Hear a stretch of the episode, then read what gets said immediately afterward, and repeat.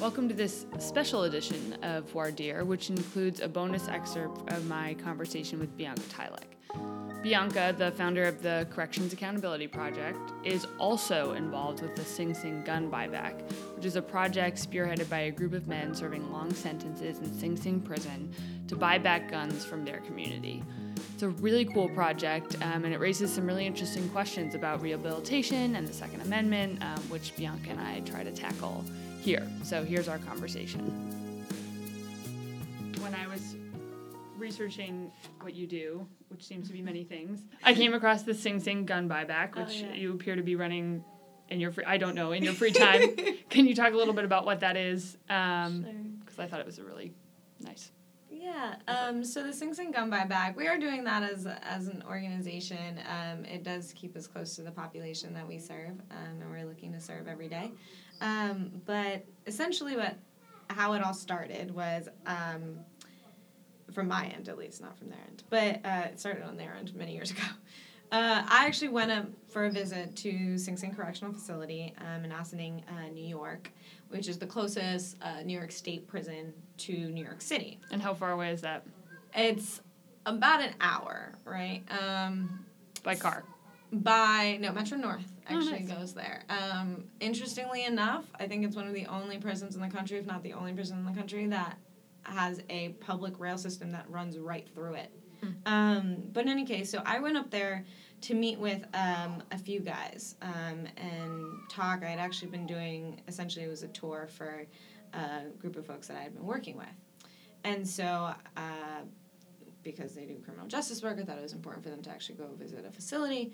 Um, and so we had organized, I had worked with the superintendent to organize um, some time for them. So I hear that they had a number of years ago, um, about 2011, 2012, um, had decided to fundraise among the guys inside for a gun buyback.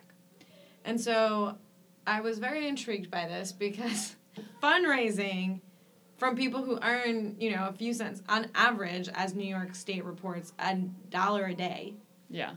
And even the concept that you're fundraising for a society that has condemned you, and in in in many of their cases, they would never be back, right? So a lot of folks who had life sentences and stuff like that. Um, and so, as I'm listening to the story, I find out that they um, that their match on the other side, they had a community match from um, a few organizations or churches out in Brooklyn, um, fell through, and as a result, this almost eight thousand dollars that they had raised on the inside was just sitting in an account. So I made a promise to the superintendent and to the guys that I would raise the rest of the money. What is the remaining amount that you need? Um, so we raised, um, we wanted to essentially provide the match that the community um, organizations fell through on. So we wanted to raise $8,000, um, a little bit more. Uh, we ended up raising, or at this point, we have raised $9,000. Yay. Yeah. Um, and so a gun buyback is literally paying people to hand in their guns. Correct. And the thought behind that is to try to make safer the streets that these folks at Sing Sing will not see or have not seen for quite some time. Right. Um, yes, most of them in this group um, have been incarcerated anywhere from like 15, 18 years to 27, tw- like 30 years. I mean, some pretty long times that they have not been in the free world. Uh, you know, gun buyback takes guns off the street, as as you said. Um, the theory is is that if you can offer payment in the same way that they would be able to pay, like sell a gun Mm-hmm. on the street, you can um, convince folks to turn them in rather than to create, you know, additional violence in their communities. Yeah. Uh, It's just striking to me given that in many ways the guys who organize this project are people on whom society has turned their back, right? And um, obviously you can't speak for them, but do you get a sense of what's motivating them to still care about the outside world and Yeah. like try to make the world a more peaceful place?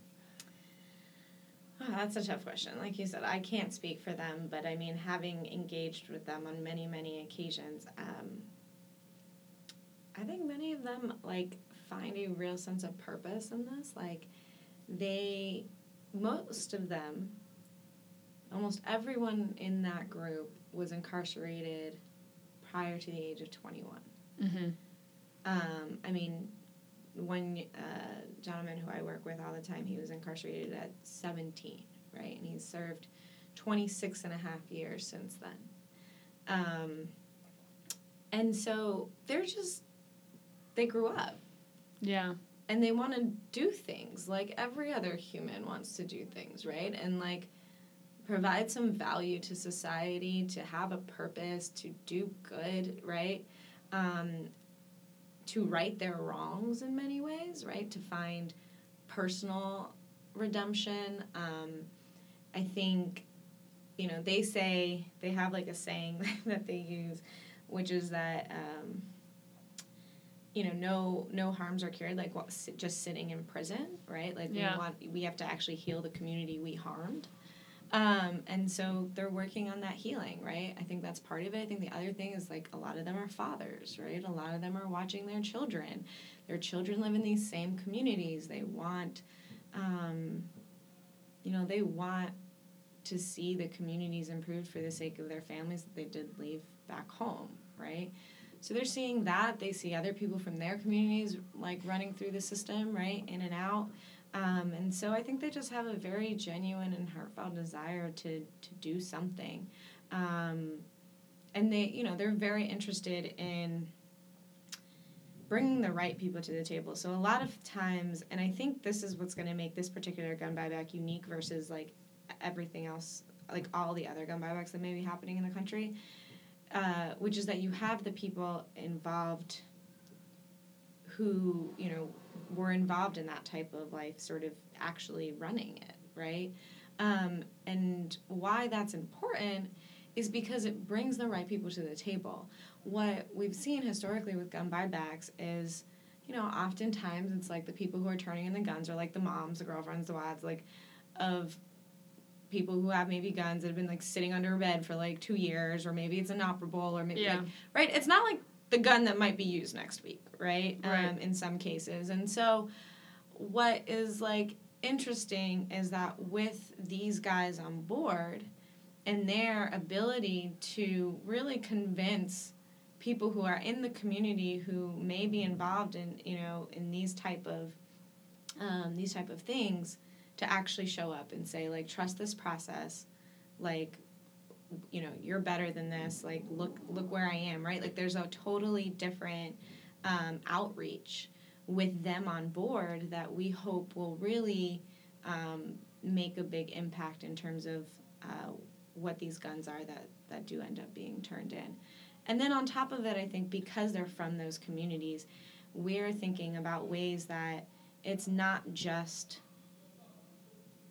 So, one person brought up a very uh, interesting and I think a poignant point as we were talking about this, which was um, with all the recent police events, right, um, around uh, you know murders of unarmed black men, and you know sort of that have obviously been going on for decades, hundreds of years, and all that, but that have been particularly bringing to light over the last few years um, due to video and, and all that stuff, um, and that have now been you know in the media and been discussed in a lot of spaces at this point.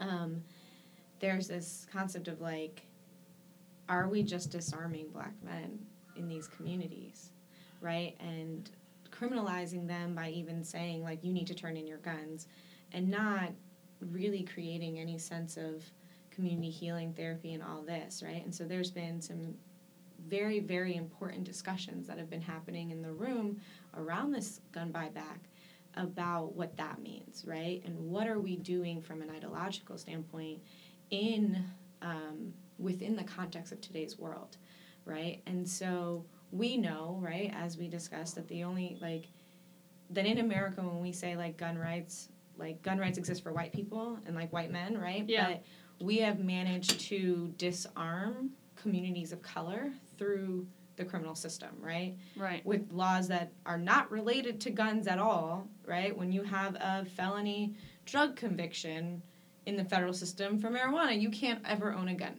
Yeah. right? And and somehow those two things are, are connected. I don't see it, right? But we have essentially disarmed an entire um, and so, you know, I don't believe in guns, period, but like to the extent that we're going to be a nation that believes in that as an actual Yeah. right that people have, then disarming an entire population, specifically black men, through criminalization, right, um, is problematic. And so now the question became through this gun buyback, how do we do more than just that, right? How do we send, how do we avoid sending the message that, you know, black men can't own guns, that these communities shouldn't, you know, be allowed to protect themselves? How do we improve the relationship between, you know, law enforcement and, um, and uh, and the community. And so we're actually having an event prior to the gun buyback um, to start establishing that trust. And so we're we are and and basically forcing both sides to come to the table, or not forcing, but asking both sides to come to the table, um, and kind of offer their piece, right? And be like, okay, well, I will trust you because you know. Here's what I'm giving up. Here's what you're giving up. Here's where we need to start understanding each other um, and all of that. Um, and so, and not to create a false equivalency either, because, yeah, these communities have been destroyed by law enforcement in many fashions. Um, but, uh, but I think you know it's important for people to know that we're thinking about this in a, in a very I think important way. Yeah, incre- and incredibly um, nuanced and textured. Uh, Yeah. yeah. I never really thought about that. That so much of the Second Amendment Second Amendment conversation uh, or justification is that guns are an important way to s- safeguard like liberty against tyranny. Were we to ever find ourselves in a tyrannical state again, Right. And Well, then when you think about militias. yeah, exactly. Yeah, you so- can only be a militia person if you're if a you're white.